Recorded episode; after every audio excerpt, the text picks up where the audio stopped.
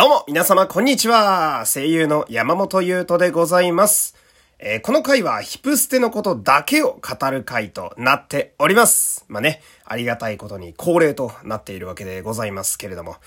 えー、先日、ヒップステのね、えー、トラック3のブルーレイ、えー、発売になりまして、まあ私もね、え発売日前に、まあいわゆるフラゲをさせていただいて、えもう作業用 BGM がね、え毎日ヒップステトラック3になっているというね、え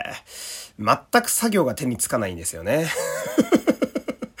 全然見ちゃうっていうね。うん。で、今日はですね、そんなヒップステトラック3に出演されていた、相物重視役の加藤大悟さんについて、ちょっと喋ってみたいなと思います。ほんで、同じ名古屋のね、バッドアステンプルの、えー、キャラクターだと、空港の広野良太さんはすでに以前、えー、喋らせていただいたので、まあご興味ある方はね、えー、こちらの回も良ければご一緒にお願いします。ほんでもうね、早速喋っていきたいんですけど、えー、加藤大悟さんなんですけれども、えー、この回をね、今収録している日にちが5月の17日になるんですが、えー、5月17日現在ですね、魔法使いの約束の舞台版、えー、かっこ、魔法捨てですか。うん、の、えー、こちらに現在形でご出演なされているというね、うん。まさに今活躍されている方でして、で、まあ、ヒプステもそうですし、まあ、ヒプステがね、舞台初出演っていうのも私にしたらかなり驚きのことなんですけど、まあ、そこからまた魔法使いの約束、非常に大きな舞台が、まあ、続くので、まあ、加藤さんは個人的には2021年のこう2.5次元のね、若手の役者さんの中でも注目株なんじゃないかなと思いますね。まあ、こう、ご本人のビジュアルも、ちょっとあどけなさを残したね、お顔に、あのー、まあ、鍛えられたであろうバカ馬な歌と、えー、そこに、高身長というね、うん、漫画じゃないと成立しないスペックが普通に立ってるので。すごいことですよね。うん。で、まだ若いっていうね、それもあるんで、まあ出てくるべくして出てきたのかな、みたいな、そんな感じがありますね。やっぱ才能を世間は放っておかないので、やっぱそんなとこがあるんだな、みたいな。ほんで、あのー、加藤さんって普段はそのハイファイブというね、あのー、東海、えー、メインで活躍されてるボーイズグループのメンバーでもあるわけなんですけど、え、実はですね、私、その、一時期、ボイメンと祭 nine.という、え、名古屋のアイドルグループにかなりお熱だったね、え、前のめりだった時期があるので、東海のその活躍されてるボーイズグループの方って、実はなんとなくは耳にしてはいたんですよ。なので、ハイファイブさんのこともなんとなくは聞いてたんですけど、その、なんでしょうね。やっぱハイファイブさんも名古屋でも活躍されてるので、名古屋でしっかり活躍されて歌を歌っている方が、名古屋ディビジョンという、この、もう、ストレートに名古屋のメンバーに選ばれているっていう、しかも、あの、歌手というね、普段が歌手、ビジュアル系の歌手っていう、この歌の部分までマッチしてる。ここまでぴったり来る選出っていうのはなんだかこう、胸がすごく熱くなりますよね。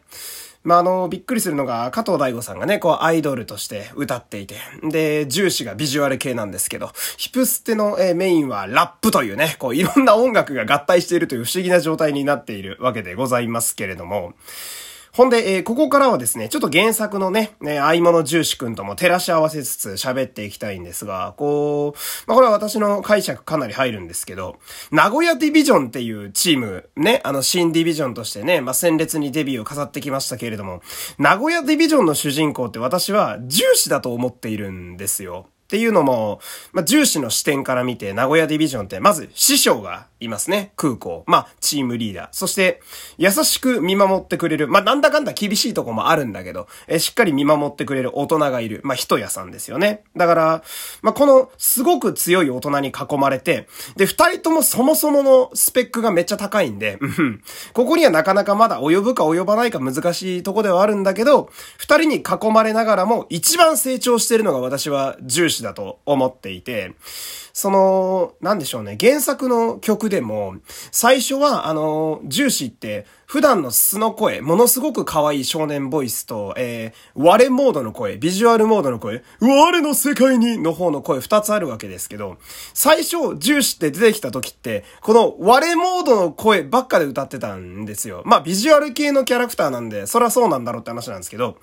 最近の名古屋ディビジョンの曲だと結構素の少年の声でも喋るようになっててね、あのセリフラップとかも結構可愛い少年ボイスやることが多くなっていて、つまりは素の部分が出せる心の強さが出てきている。なので、要は成長しているっていう部分が、重視は色濃く原作でも出ていて、で、まあ、あの、重視が成長してると言いつつ、あの、周りの大人二人も実は成長してたりするんですけど、うん、そもそもが強いんでね、うん、まあ、みんなで、あの、それこそ家族として成長しているという。で、その中心で一番伸びてるのが私は重視だと思っていて、まあ、ここが名古屋ディビジョンの良さやと思ってるんですけれども。ほんで、こんな、その、それぞれのね、キャラの関係性、バッドアステンプルのキャラの関係性が好きな方は、ぜひともですね、その、もうステマ、ステマっていうかダイレクトですけど、このヒプステトラック3の円盤を買ってですね、座談会や稽古風景をぜひとも見ていただきたいんですよ。っていうのも、まあ、その名古屋ってね、あのリーダーの空港がね、まあ、節操の好きにさせてもらうぜというか、行くぞみたいな勝手にどっか行っちゃうみたいな。うん。で、突っ込んでった後に重視が、ちょっと待ってくださいっすよって追いかけて、人やが、はあのバカガキって言ってどっか行くじゃないですか。うん。大体この関係性じゃないですか。うん。この関係性そのまんまが、あのー、キャスト同士の中でも出来上がってるんですよ。これが俺、ヒプステのキャスト陣が すげえなって思う理由でも一個あって、うん。だから、演じてる役者さん同士でも原作のそのキャラクターと同じ空気感なので、うん。本当にね、座談会はマジでびっくりするくらいこのまんまなんで、まあこの3人は、それこそまあ選ばれて揃う運命の3人だったんだな、みたいな、うん、なことも思ったりなんかして、こう不思議な因果でね、うん。この3人は年齢感も性格もキャラクターにめちゃめちゃ近いっていうのもなんかすごくって、うん。で、まあ最初にも言いましたけど、それでその加藤さんはね、このヒプステトラック3が初めての舞台だというのをおっしゃっていて、まあ、本当にって思うぐらいすごい重視が毎回我々の前に出てくるわけなんですけど、その、やっぱ初めての舞台だと私も、えー、自分に照らし合わせると、初めての舞台の時はすごく先輩方に助けられて、もう自分と一番掛け合いする先輩にやっぱ一番助けてもらうっていうのが実際あるんですけど、そうすると、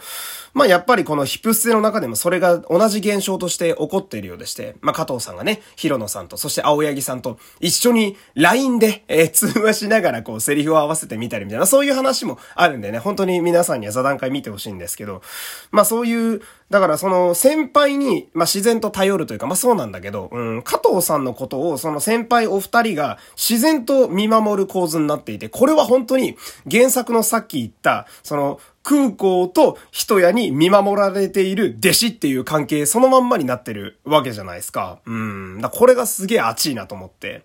まあ、結果ね、あの、本当に、マジかこれが初めてっていうぐらいのとんでもねえ合い物重視がね、板の上に降臨していたわけでございますけれども。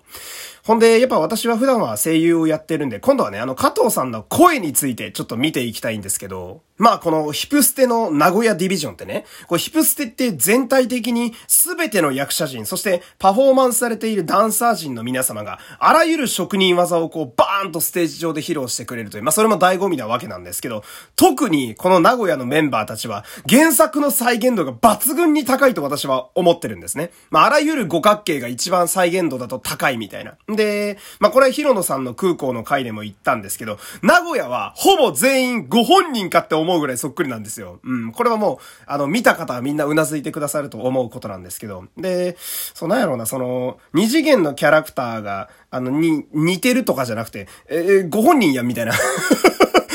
ライブ見に行ったらご本人出てきたぞ、みたいなぐらいのレベルに似てるわけなんだけど。で、その中でも、重視の今回喋ってる加藤さんは、特に声がめっちゃくちゃ似てるんですよ、重視に。うん。で、特にその、言いたいのが、多分ね、声が似てる似てないっていうよりは、もはや原作重視の声優さんである、坂木原さんがね、喉に住んでると思うんですよ。うん。で、それが顕著に出てるのが、あの、トラック3のテーマ曲のクラッシュユアマイクという私もすごい大好きなね、えー、カラオケ配信も始まった楽曲があるんですが、これの重視パートで、我の世界に取り込んでやろうぞっていうね、あの、半分セリフ、半分歌詞みたいな、えー、パートがあるんですけれども、ここ、あのー、なんでしょうね。いい意味で耳を疑うぐらい原作の重視に似てるんですよ。でも、同じフレーズがね、実はあの重視の楽曲でもあるんですけど、重視そっくりとかじゃなくて、サンプリングと言いますか、そのまんま音声取ってきたんちゃうかっていうぐらい、この部分のビジュアルモードは特に似ていて、で、これなんでかなって考えた時に、そもそもさっきも言いましたけど、加藤さんご本人の努力もあってね、歌がめちゃめちゃ上手いわけじゃないですか。で、歌が上手い人って、どこに、体のどこに音を響かせると、どんな音が聞こえて、どういう風に周りに伝わるかっていうのがわかるので、要はつまり、生体模写もそもそも上手いと思うんですよ、彼は。だからこそ2.5でこれから出てくるなみたいな話もさっき言ったわけなんだけど、で、それがね、そのお芝居の中でもしっかり活かされていて、ま、名古屋のメンバーの中で喋っててね、うん、素の声で喋ってるって、あの少年みたいな声、ね、あの、く、皆さんにはわかんないっすよみたいなことで喋ってて、途中で道頓堀ダイバーズが突っ込んでくる時があるんですよ。急に入ってくるみたいな。で、その子らが入ってきた瞬間に、どうした？みたいな。急に割れモードに変わるところがあるんですけど、あそこ、あの、あそこの少年から急に割れモードに入る時の声色の変化も原作の重視にめちゃめちゃ似てるんで、まあ余裕のある方はですね、ぜひその原作のドラマパートの音声とここのシーンを聞き比べてみてほしいんですよね。うん、マジで拍手ものですね。うん。俺は本当にクラッシュやマイク最初聞いた時、あの歌の部分だけ榊原さんが撮ってんのかなと思いましたもん。まあ、全部加藤さんだったっていうね、えー、神業だったというオチだったんですけれども。えー、まあ、こんな感じでですね、えー、いつも通りところどころ早口になっているんですけれども、もう時間がないんでね、そろそろ締めたいと思いますけれども。えー、まあ、こういう風にね、あの、2.5次元にすごく向いている、あの、アビリティがたくさん揃ってるのが加藤大悟さんなわけですよ。うん。なので、間違いなく今年一番バーーンと上がってくる方だと、個人的には思いますね。えー。で、ライブでね、出てくるのはもう決まってるんですけど、また良ければ合い物重視でね、戻ってきてくれると、ファンとしては嬉しいな、みたいな。えー、今日はこんな感じのお話でした。えー。ではでは、ここまでお付き合いありがとうございました。山本優斗でした。また次回、さよなら